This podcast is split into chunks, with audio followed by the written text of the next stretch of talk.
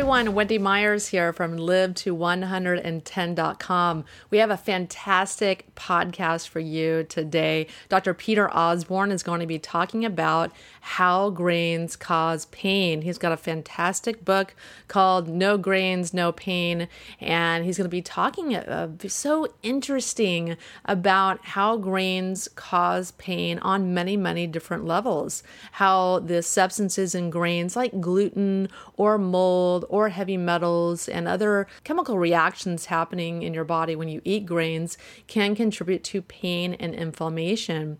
We're also going to delve into how, when you take anti inflammatory medications, be they over the counter or prescription opiate medications, how those can actually contribute to more pain down the road, and how you really want to address the underlying root cause of your pain. If you're in pain, you need to take grains out of your diet while you're researching the underlying root cause of why you're having pain. And Peter's going to tell us how to do that today on the show.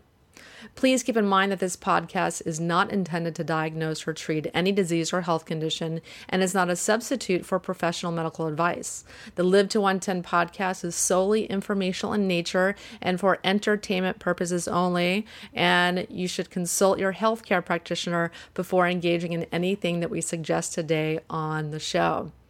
Our guest today is Dr. Peter Osborne. He is a clinical director of Origins Healthcare in Sugar Land, Texas. That's right in Houston, Texas, where I grew up. He's literally 10 minutes from the home I grew up in, where my mother still lives. He is the doctor of pastoral science. He is board certified in chiropractic medicine and a diplomat of the American Clinical Board of Nutrition.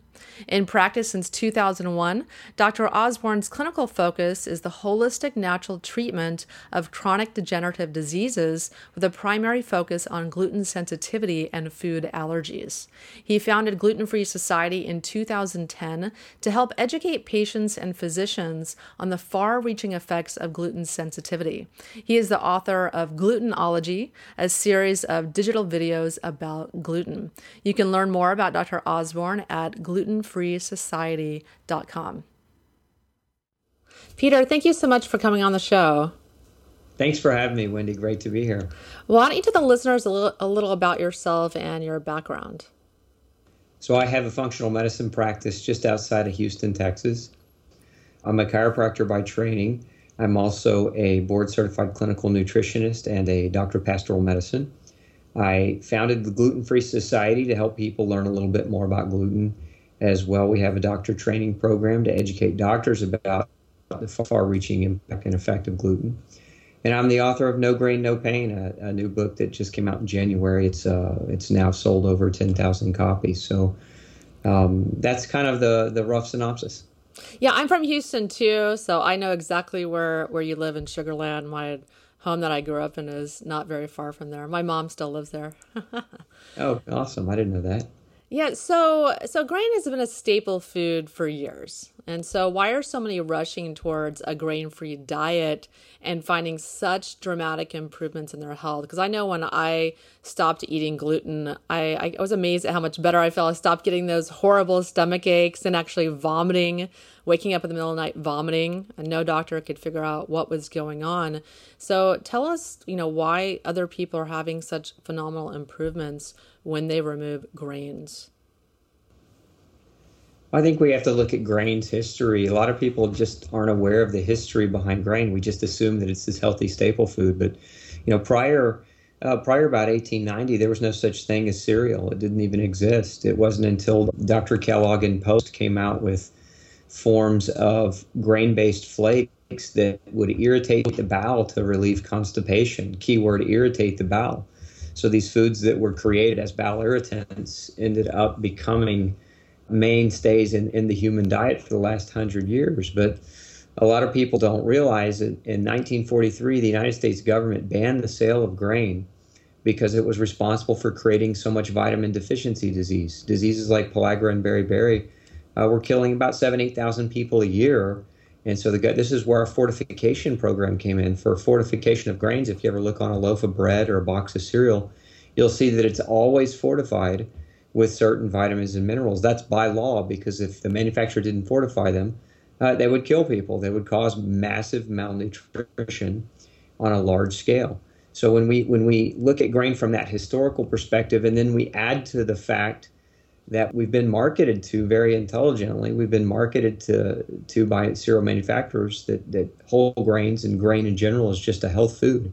But grain contains gluten, which most people are familiar with. It's that family of toxic proteins that can contribute to an immunological reaction leading to chronic inflammation, autoimmune disease, leaky gut, and a host of other problems. But there are other compounds in grain. There's heavy metals. For example, rice, which is oftentimes referred to as a gluten free substitute, contains high level cadmium and arsenic. These are toxic metals that can interfere with a number of enzyme systems in our body that disrupt hormones and disrupt blood sugar regulation, among other things. We've got grains containing mycotoxins. Heavy levels, think of mycotoxin as mold poop. It's the compound that mold releases.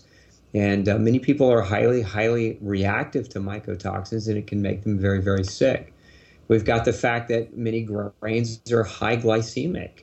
Uh, so just the sugar load and the sugar burden alone creates uh, a contribution toward heart disease and diabetes and blood sugar dysregulation.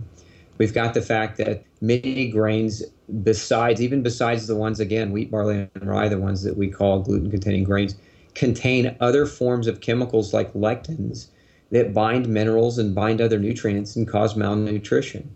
We've got the fact that grains themselves contain other types of proteins that are non gluten proteins. A particular family is called ATIs, amylase trypsin inhibitors. These proteins um, found in a number of grains can inhibit the pancreas, and so they shut down human digestion. Uh, ultimately, grains are seeds, that particularly they're seeds of grass. And, um, and if people use them as a staple food, understand that all seeds, even non grain seeds, they are designed to survive. And so they have biochemical mechanisms of survival. So when you eat them in mass, they can do things to your gut. They can wage war on your gut. They can wage war on your body as an attempt to continue their own survival because ultimately, at the end of the day, they're life forms that don't want to be eaten. Mm-hmm. Yeah, and it's not surprising why so many people today have gut issues and digestive issues and malabsorption issues and leaky gut, and then that leads to autoimmune and all kinds of other problems. Can you talk a little about how grains attack the gut? Yeah, so there are a number of studies that show number one, grains activate. There's a there's a particular type of receptor in the gut wall called a toll-like receptor, and so grains have been shown to interact with this receptor and start or spark an inflammatory cascade. This is one of the reasons why a lot of, if we talk about gluten, a lot of people go get tested for celiac disease. So they run these different kinds of antibody tests called anti-gliadin antibodies, and they'll run something called anti-tissue transglutaminase, and their doctors might run anti-endomysial antibodies. So these are general antibodies that if a person's reactive to gluten, they can they can show up positive, but they don't have to. And one of the reasons why is that it's not just those antibodies that grain contributes to. It's part of it is this inflammation through what are called toll-like receptors. Part of it is the interaction with uh, a particular mechanism that keeps our gut sealed. So there are these little tight junction proteins in between each of our intestinal cells, and so grains have been shown to disrupt those proteins and open them up and, and basically create an intestinal hyperpermeability, otherwise known as leaky gut. Um, but that's not all. Again, some of the other uh, interactions with grain. So a lot of doctors, again, they'll test for antibodies. And antibodies are a part of the immune system cascade. We call it the humoral immune system. It's the type of immune system responsible for producing antibodies. But there's another side to our immune system called the innate immune system. And so some research studies are now showing that these people that don't have celiac disease, we call them non celiac gluten sensitive individuals, their immune reaction isn't through the humoral or antibody induced system. It's actually through the innate immune system. So we're getting a completely different kind of chemical inflammatory reaction that causes gut damage and leaky gut. Mm. Very, very interesting. And I think a lot of people go to their physician wondering if they have gluten sensitivity or celiac or should they avoid wheat. And like you said, the doctor does this uh, kind of outdated celiac test like, oh, you don't have celiac, you're fine, green light for gluten and grains. And I think people need to realize the limitations of their doctors in giving them the green light when they aren't using effective testing. Yeah, absolutely. I, I highly encourage people, if they really want to know, I mean, most nutritionists and docs will say, if you really want to know, just go gluten free, and if it works, it works, and you know, end it at that. And I say, why would you radically change your diet for the rest of your life just because you feel better when you take the food out? And the reason I say that is not it's not that that's not a smart thing to do. Obviously, if you eat a food and you feel bad, stop eating it. But but why do you feel bad? Because is it the fact that you're reactive to gluten, or is it the fact that you're reactive to the pesticide in the grain, or is it the fact that you're reactive to the heavy metals that are in some forms of grain? Is it the fact that you're reactive to molds or mycotoxins? Is it a, you know, what kind of reaction are you actually having? And do you really need to go completely gluten or grain free for the rest of your life? So I recommend genetic testing. If a person really wants to know, there's a couple of different genetic allele markers that we can look at that tell us a person's genetic propensity to react to grains. And that to me is far more important. I don't care whether they are reacting to them. I, I, I want to know what their genetic propensity is because if it's their normal response to make inflammation when they get exposure to grain, I want to know that because that tells me that genetically they should avoid grain unless they want to end up with a chronic inflammatory problem. And so, what kind of genetic testing do you recommend to determine if you should be avoiding gluten or grains, et cetera? There are there are with when it comes to gluten, we look at how does it interact with our cells. It interacts with our immune cells through this antenna that sticks off of the surface of our of a white blood cell called a lymphocyte. And so this antenna is kind of a Y structure. It's shaped like the, like a figure Y. It's called an HLA or a human leukocyte antigen DQ receptor. And there are two genes that code for this receptor. There's an HLA DQ alpha 1 gene and there's an HLA DQ beta 1 gene.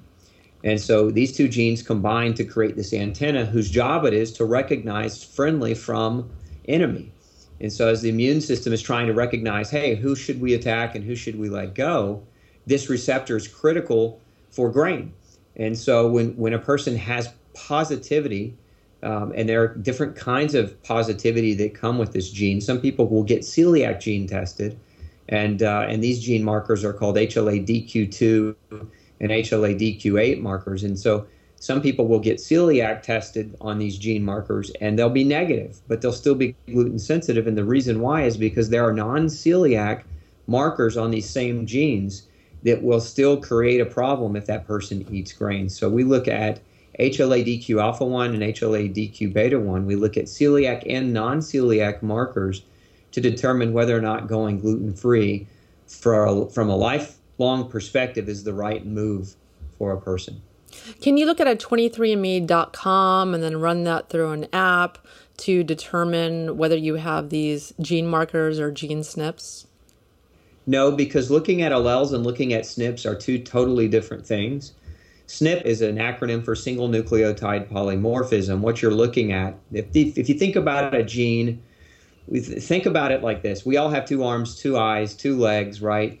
and our arms and our legs are different lengths, they're different thicknesses, our eyes are different colors, right? But we all have them. So think of it as we all have genes that code for those things, but they're genes of a theme. So the theme of arms and the theme of legs, right? So, but not identical or not, not exact. When we're looking at SNPs, we're looking at general variations of the theme of genes that would indicate either a an advantage or a disadvantage for that individual. So, for example, we might look at on a, like a 23andMe, we might look at a gene pattern that measures liver detoxification. There's a there's a number of different cytochrome P450 or CYP genes that can be looked at, and if a person has variances in these genes that are a disadvantage to them being able to properly detoxify, then they have to be more particular about filtering their air and filtering their water and not using plastics, things of that nature. So that that's the kind of information you can glean from a SNP test. Hmm. But when we need to know the because so if you do it, I'm, I'm going to back up a minute. If you do a 23andMe test, they do run celiac SNPs, but they only look at the SNP that is celiac. So again, if you are a non-celiac, right, and you don't have the propensity to develop celiac disease, but you have gluten-sensitive gene pattern, that type of testing won't pick up on that hmm. and it won't detect it. Does that make sense? Yeah, absolutely. So, what testing do you recommend if people want this info? We actually do the testing uh, through Gluten Free Society. It's it's HLA DQ alpha one and beta one testing, and it looks at all four genetic pieces. So if a person has any of these positive markers or positive allele markers for gluten sensitivity, we can detect that to 99.9 infinity percent accuracy and determine whether or not gluten is a bad move for them. Ooh, I'm going to get that test. So we're going to talk after the show. sure. So, yeah. so your book, the last book you have, is called "No Grain, No Pain," and it talks about the mold and mycotoxins as a con uh, as a cause of pain. Can you elaborate on that? Absolutely. So, one of the premises of pain is chronic inflammation. A lot of people don't, they think of, pain. first of all, let's define pain because when we think about pain, we think of some kind of a physical aberration. Oh, my shoulder hurts, my arm hurts, I have a headache, something along those lines. And that's, that's true. Pain is a physical, can be a physical manifestation, but you can have hormone pain. And what I mean by hormone pain is imagine eating a food or getting exposure to a substance that alters your internal hormone biochemistry and when that hormone biochemistry is altered, it affects other aspects of how your body is supposed to work. For example, mycotoxins are known to trigger a thyroid dysfunction. So now imagine your thyroid hormone isn't working properly. Well, thyroid sets your metabolic rate of your body. So imagine now you've got a, a chemical interfering with your thyroid, and your thyroid is supposed to set up how your muscles are able to contract and relax appropriately. And it's because that, that hormone goes uh, goes deficient, we now have muscles that are in chronic spasm. And that chronic spasm leads to compression of joints, which then leads to more wear and tear of cartilage, which then leads to the potential for developing actual physical pain syndromes. So you can start this whole process with a chemical disruption of hormones that leads to an aberration or an abnormality in the way muscles work or joints work or any other form of the body tissues might work. And that in and of itself can then subsequently lead to a physical manifestation of pain. Now, that's just one example. We could walk through literally a couple of thousand different examples of how mycotoxins can disrupt normal human chemistry, and that, that outcome of that would manifest as some type of pain or another. One of the more common types of pain with mycotoxin exposure, at least in my clinical experience, is migraine headaches. We see a lot of people, and one of the reasons why is mycotoxins generate so much inflammation, they actually lead to hypoxia, so a lowered level of oxygen. So we get less oxygen going to the brain. When the brain starves for oxygen, that can be one of the main triggers of a uh, of a vascular or a neurogenic type of migraine headache. Yeah, and this is just screaming to me because I have a very good friend of mine that eats bread all day long and then wonders why she's in excruciating pain all day long. And then she takes pain medication, prescription pain medication for the pain. And so let's talk about that. So a lot of people are on medications to treat pain. And one of the concepts that you detail in your book is the prescription pain trap. Can you give us some examples that you talk about in the book, uh, you know, about why maybe prescription pain medication is not the answer? Well, I, think let's preface this too by saying that if you've got terminal cancer and you're trying to reduce your pain, by all means take prescription pain medication. Yeah. Right. So there are times where it's okay. I don't want to come across as, as completely anti medicine either. But I think it's important to understand that if you're using a prescriptive pain medication, there's two main classes, actually three. There's nonsteroidal anti-inflammatories, there's steroids, and then there's opiates. So if we look at those three classes of medications, we know that more than 36,000 people a year die from the proper use of those three kinds of medications. Now, that in and of itself is a statistic that to me is extremely alarming because when you look at the FDA policy on supplements, a couple of years ago, ephedra, which is a supplement that's used to help the lungs, to help with breathing, it's also it also can be used as a thermogenic aid, was banned from the market for causing 12 deaths. Yet we have a class of medication that is known to cause over 30,000 deaths a year. There's obviously a bias in what the FDA wants to protect and doesn't want to protect. And I think people just don't, aren't aware of that danger. So I think it's important to, to call that out. But the prescription pain trap is when somebody is on a particular pain medication. Let's just use nonsteroidals because those are the most common. Things like ibuprofen and aspirin and naproxen and Mobic and Celebrex are perfect examples what these drugs do is they block a particular enzyme called cyclooxygenase. So they're, they're called COX inhibitors, COX, cyclooxygenase. And as they block this enzyme, that reduces inflammation. And so when you reduce inflammation, you subsequently have a reduced pain effect. It, but the problem with that is when we reduce this enzyme, there are subsequent side effects for doing that. And one of them is gastrointestinal bleeding. And so one of the things that happens is we get an erosion of the mucosal barrier of the GI tract when we're using these medications long term. So let's just say, okay, if you take this type of medicine because you have a headache once every six months, that's not what I'm talking about. I'm talking about the person who's popping these pills on a regular basis to control their pain without trying to ascertain the origin of their pain. And so what happens over time is they're getting gastric bleeding, gastric and intestinal erosions that can increase their risk for cancer. But it also breaks down one of the five primary barriers of the GI tract, which can subsequently lead to leaky gut or intestinal permeability. And so when you're setting up, let's say if you've got autoimmune pain, it's like migraine is a form of autoimmune pain. And there, uh, there are, you know, over 90 different forms of recognized autoimmune disease. So there's a whole lot of different forms of autoimmune pain. But if we're taking a drug that causes leaky gut over the long haul, we're setting our stage for autoimmune disease in general. So we, we get stuck in this trap of, hey, we're treating the pain, but in the process, we're creating leaky gut. And if we already had leaky gut as, a, as an origin for why we had pain, then we're just blowing the gut even further open. And it's just creating a vicious cycle that we're never going to escape. But one of the other problems with drug, in, with drug control of pain is drug induced nutritional deficiencies. So, again, the non steroidal anti inflammatories cause vitamin C and folate deficiency. And if we're talking about joint pain in, in general, folate is necessary to form the glycosaminoglycans that are building our cartilage. So if you block that nutrient, you actually inhibit your body's ability to ever reform new cartilage appropriately or ever heal. So you create this very, very, again, catch 22 scenario or this prescription pain trap that never leaves you in a position to heal and recover. And that's just NSAIDs. We could talk for another hour about steroidal pain control or about opiate pain control because there's a whole other slew of types of problems that come along with those medications. Well, let's just do that. Let's explore opiate pain medication because, as we know, uh, you know, addiction to opiate pain, pain medications is on the rise. It's a huge problem. Let's talk about how that could backfire on someone, and you know why it doesn't address the root cause of why they're having pain. Well, the biggest problem with the opiates, aside from their risk of death, and actually the CDC director, Thomas Frieden, recently came out and said no other drug is used so frequently that causes death so much that has such a little impact on the overall outcome of pain patients. And I paraphrased him, that's not an exact quote, but that's generally what they said. And this was a new warning that just came out a few months ago, put out by the CDC on using opiates. So one is their risk of death. Two is their risk of addiction. Um, these types of drugs are so addictive; they've been shown to wreck, completely wreck people's lives.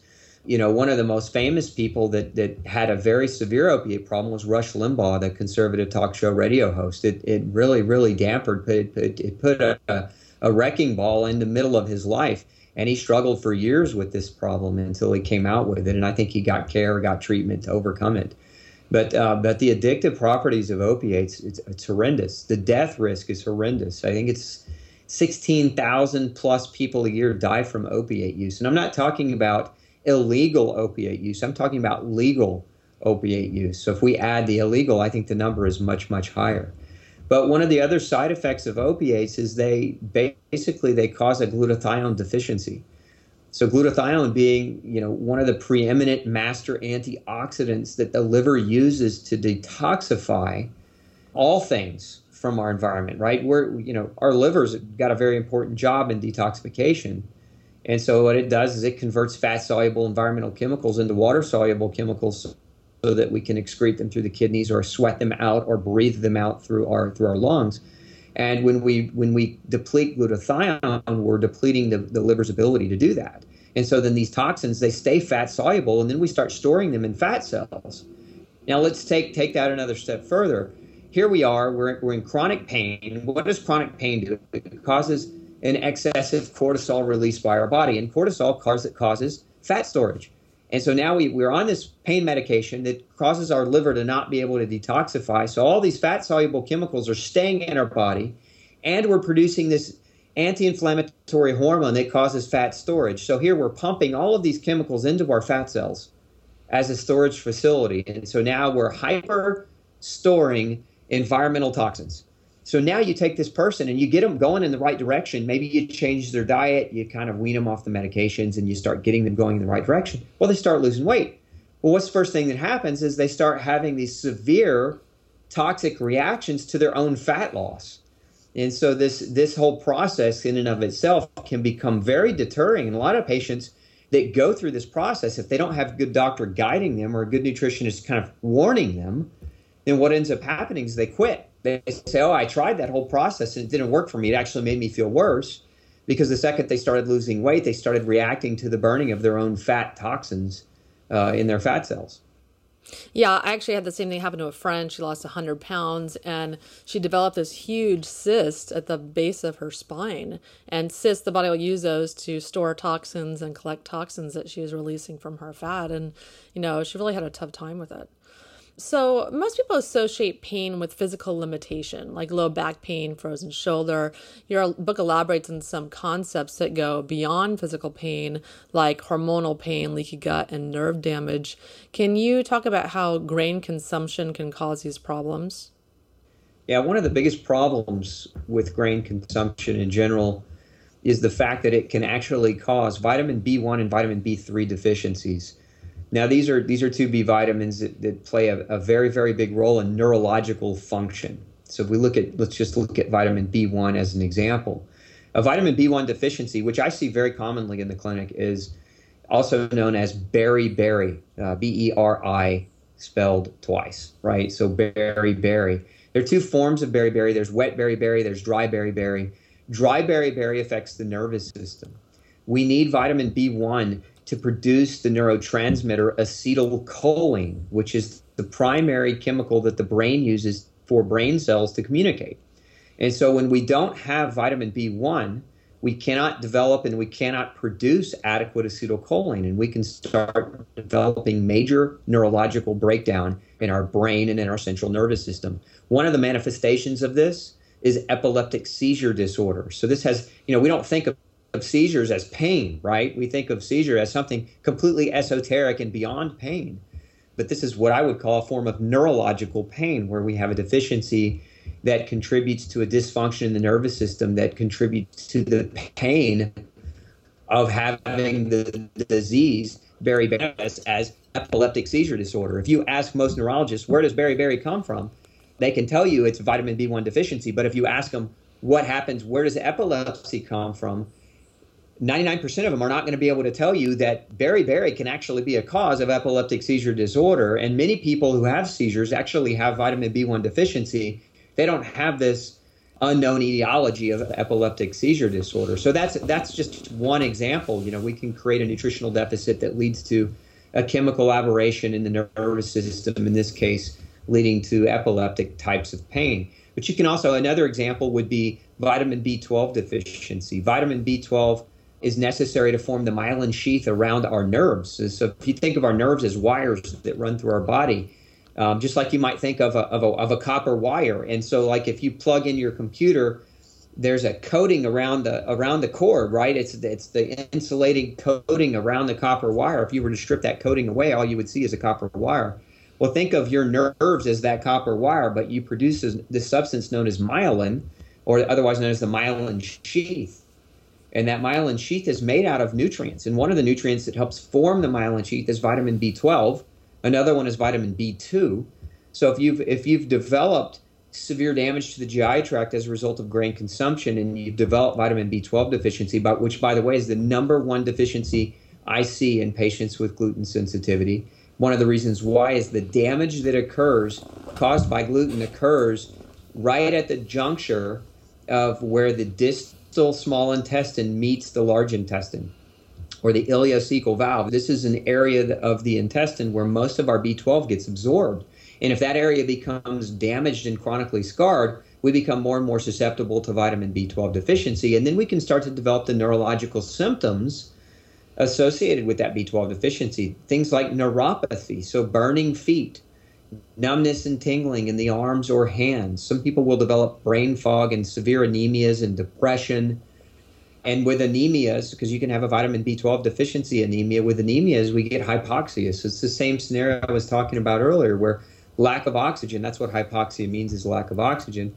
And so when the brain doesn't get adequate oxygen, oftentimes that's a trigger for migraine. So again, and there's all these different pathways that can manifest and pain in separate and different ways that we don't typically think about the physical manifestation of joint pain through the nutritional pathways where we damage the gut, where grain can damage the gut. It can induce a nutritional deficit. And most doctors do not check for nutritional status in their patients. I check, uh, we check for about 40 different nutrients. We check for all the essential nutrients, the nutrients the body cannot produce on its own, the nutrients that the body has to absorb from the food, just to make sure that what they've been doing in their diet and that the damage in their gut has not hindered their body's ability to, to get the adequate nutrition to sustain their normal function and to also support their healing process. Yeah, it just drives me crazy when I hear about people going to the physician for very serious diseases, pain, cancer, autoimmune, and they're not checking for nutrients. And it's just, it's complete insanity to me. Even a lot of non licensed health practitioners as well, not checking for nutrient status kind of misses the whole point. So let's talk about uh, in, someone's in pain. What are some of the ways that they can naturally reduce pain and inflammation? Yeah, so to try to reduce pain, initially is critical. What we want to try to quality of life so that they can begin the process of, of mobility and exercise because this is very important to maintain health and to reestablish health. So we want to improve their quality of life. And so there are a number of different natural agents in Mother Nature's toolbox. One of them is turmeric. A lot of people will use turmeric as a spice in their foods. But to really have a, a strong anti inflammatory pain reduction effect, you've got to go much higher than what you can sprinkle on your food. And so we'll use several grams of concentrated turmeric, and it's basically concentrated to contain something called curcuminoids. And so you, if you're looking for a supplement, you want something, generally you want something that's concentrated to 90, 95% curcuminoids. And you need about two grams of that to really start to have a strong impact on pain. One of the other best pain reducers is omega 3 fatty acids. Now, most people's diet, this is actually one of the reasons why grains cause pain, because they're so high in omega 6 and so low in omega 3. So they cause a disruption of the ratio of omega fatty acids in the body, which leads to chronic hyperinflammation. So if we can start to restore that by getting grain out of the diet and taking away omega 6 and then adding omega 3. But the, the quantity of omega 3 that really has to be put in, most people will take one gram of fish oil, maybe two grams, and the, and the concentration of the two compounds in fish oil, they're called EPA and DHA, are nowhere near what they should be. If you really want to be effective at reducing pain, you've got to go four to eight grams of concentrated EPA DHA fish oil. Otherwise, you're not going to get much of a pain reduction out of it. So it can be just as effective as ibuprofen. Actually, studies have shown that it's equally effective in its pain reducing capacities as ibuprofen if the dose is high enough. One of the other tools that can be used is proteolytic enzymes. These have been around for you know 60 70 years they've been being used for a number of different conditions but they work extremely well for pain. Proteolytic enzymes and there are a number of different brands. We actually have one called matrazyme that's extremely effective. It's it's concentrated and it's designed for that very specific reason. Then you've got other herbals like boswellia and ginger and skullcap. These are all cox inhibitors so, like what we were talking about earlier with those cyclooxygenase medications that inhibit cyclooxygenase, these are natural COX inhibitors, and they work extremely well for reducing pain and inflammation. So, again, these are just strategies that people can use from a supplement perspective to improve their quality of life, to begin the process of reducing pain. But what's most important is that they make meaningful change in their lifestyle. Don't just go pop a bunch of pills because even natural medicines, as effective as they can be, you still want to get to the origin of why the pain is there. You don't just want to mask it with natural medicines either, because it doesn't matter how you mask it, whether you mask it with pharmaceuticals or whether you mask it with natural agents. If you don't get to the source of the pain, the problem is going to continue to persist, and you're going to end up in a much bigger boat of problems later down the road if you don't figure it out today. So, uh, you know, can people work with you personally, or are you still seeing clients, or do you just have a, lot of practitioners you've trained through your gluten practitioner program that are seeing clients? How, how does someone work with you? Well, they can call my office. They can find me online at drpeterosborne.com, drpeterosborne.com. My clinic is Origins Healthcare. We're booking out about seven months right now, so it's it's kind of hard to get in. But I do still accept new patients. I also train physicians. So we have a database, a practitioner database on glutenfreesociety.org that people can tap into. And we have different tiered programs. So we score doctors and nutritionists based on their level of training with us because one of the things I don't want to just make a generic recommendation mainly because I want to make sure somebody is doing what I would be doing. So if I'm re- making that recommendation under the auspice that this person will do what I would do, I want to make sure that, that that person is qualified to do what I'm doing. So the only way I can do that is to ensure that they've gone through. We have a two hour and an eight hour postgraduate program.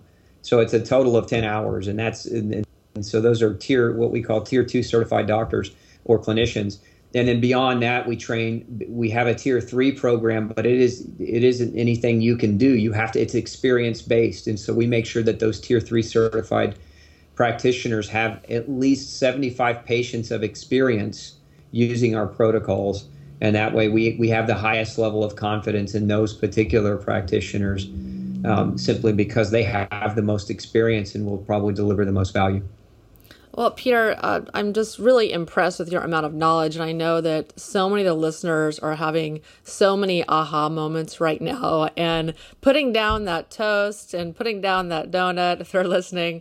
But I have a question that I like to ask all of my guests. What do you think is the most pressing health issue in the world today?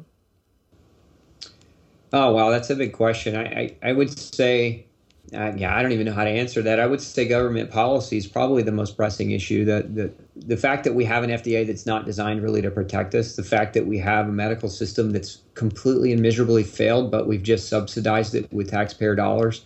So we've just made our medical care system that's ranked 37th overall in the world, we've just made it free. Actually, it's not free; it's still paid for. But we've so we've made a system that's failed to work. We've just reinforced and made it the main system, and, and now we're providing that system as a means of, of a solution to millions of people who can't afford regular care. And to me, that is a travesty because these people are going to go to a doctor now and they're going to get care that doesn't work for their situation. And, and so that's part of policy, right? And then the other part of policy is that we have this food stamp program and this welfare program that doesn't teach fundamental nutrition. It just says, look, you can go to the store and buy whatever you want. If you want to buy soda with your food stamps, if you want to buy, you know, uh, highly processed food with your food stamps, that that's okay. So we have this system that doesn't teach people how to use nutrition or how to access good quality or healthy food, and it's paid for. And that, and the fact that it's paid for and it makes them sick, and then they go on to get sick, and then we're paying for their health care. It's just it's all just this big nightmare of a system that just doesn't work. And I'd say that's what allows this whole mess to continue to propagate. And it, and I don't know what the solution is. I think the solution is what what we are currently doing. People like you that are you know that are out there that are uh, that are educating, that are getting the information into the hands of the mass public, so that the the grassroots movement itself can become the solution. I don't know how else to put it, but it's it's a very very big problem, and it's it's sad to see that it continues to progress. I absolutely agree with you, Peter. And it's people like again like yourself as well that are, are educating people outside of our medical system because the medical system doesn't work. It does not work for managing chronic disease. And, and the doctors know that I think a lot of physicians go into medical school with very good intentions. And then slowly but surely it dawns on them that they can't really help their patients. And I think a lot of doctors, they're, they're handcuffed. They get very, very frustrated. A lot of them become depressed, you know, because they, they realize the solution is not in medications, but they're, a lot of times they're not able to offer more because they're, they're at the the mercy of their medical licensing boards and so people do. They have to take their their health into their own hands. Their health is their responsibility and that no one's going to care as much as you do about your health. Yeah i, I absolutely agree and you know we got to look in the mirror at ourselves and what we're doing or what we're not doing first and then uh, take control and, and, and be our own advocates yeah. Well, Peter, thank you so much for coming on the Live to 110 podcast. Tell the listeners where they can learn more about you and, and about your book as well. So, if our book is available at all major book retailers, they can also pick it up on Amazon or Barnes and Noble, or they can visit no grain, no pain nograinnopainbook.com if they want to pick up a couple hundred dollars in extra bonuses if they do want to buy the book. And then my, my foundation is glutenfreesociety.org if they want to learn more about gluten they can go there to that website. And then if they want to learn more about my clinic and our services that we offer here, it's drpeterosborne.com. And tell us a little bit more about your practitioner certification program for gluten, because I know a lot of listeners will be interested in that. So it's broken down into tiers. We have a tier one program, which is a two hour course, and In this course, I break down the science of, of what gluten actually is. We go into the formal definition versus the FDA definition. We go into the long history of gluten sensitivity and why people don't really understand it. Even a lot of practitioners that are out there are really defining it incorrectly and keeping the people that are listening to them very sick. Um, we talk about how the industry, how the gluten-free food industry is one of the biggest problems in our in our healthcare arena. They're they're promoting unhealthy foods that keep people sick as well. Um, so it's it's it's a limited program. It's two hours long, but it's it's extremely thorough in the sense that I, I try to give a base of information within this program that sets the platform for tier two, which is a again an additional eight hours. And in this program, we go into much greater depth. Uh, we go in again. We go into the science behind what gluten actually is. We go into the different forms of gluten, where they come from, how they're stored in this in the grain itself. We go into the research. We actually cite hundreds of medical references that people can use. We give access to a one of the things we give to our practitioners is a database access to. We have about 40 hours of video tutorials on how to go gluten free if they've got clientele or if they've got patients that they want to to have go through this program. I know personally in my clinic, I spend about 40 hours developing this, but I only can spend about an hour with each patient, right, discussing what gluten actually is, and and that's a problem because as you know, you can't just say, okay, this is what gluten is, and then they master the diet in one hour time. So we created this platform for our providers to offer their existing client bases so that they could walk through this 40 hour tutorial and really, really get to master the diet in a much greater period of time. In other words, you try to accelerate the learning curve and to decelerate the frustrations of going on a gluten free diet for those people. So, those are all parts of what we, we try to provide for our practitioners who really, really want to take gluten free to a whole new level. And is there any prerequisites to doing this? Do you need to be a licensed practitioner or have a health coaching certificate or anything like that, or can anyone do it? anyone can do it, but we don't list somebody who doesn't have some type of a certification as a practitioner. I mean, we've had a number of people take our course. They don't want to be listed, they just want the education. And we're happy to give them the education. Uh, but then we also have practitioners who really want to be listed in the database because they want to be out there and they, we get millions of visitors a year to Gluten Free Society looking for information. So it's, it's a nice referral base for those practitioners as well. So we try to make sure that they have at least some type of nutritional credentialing before we list them in our database. But but nutritionists, nurses, other healthcare providers, including counselors, that we've got a number of, of actual uh, drug counselors who have actually become certified in our program. We've got doctors, we've got PAs, we've got DCs, NDs, DOs, ODs, PhDs. Uh, so we've got practitioners of all types that have gone through the program. Fantastic. Well, Peter, thank you so much for clarifying that. And again, thank you for informing us about one of the main underlying causes of pain grains.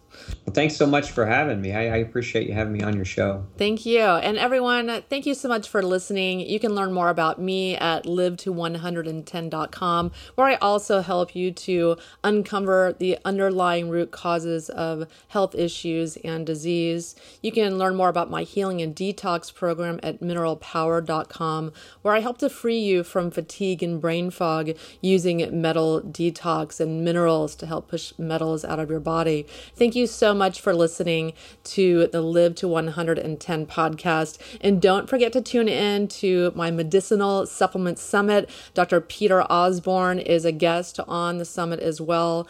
And you can learn more about that at medicinalsupplementsummit.com. We have 50 speakers talking all about supplementation, how to customize it to your body, the best supplements for various health conditions, and the latest testing to customize supplements to your body. Again, thank you so much for listening and have a fantastic, healthy day.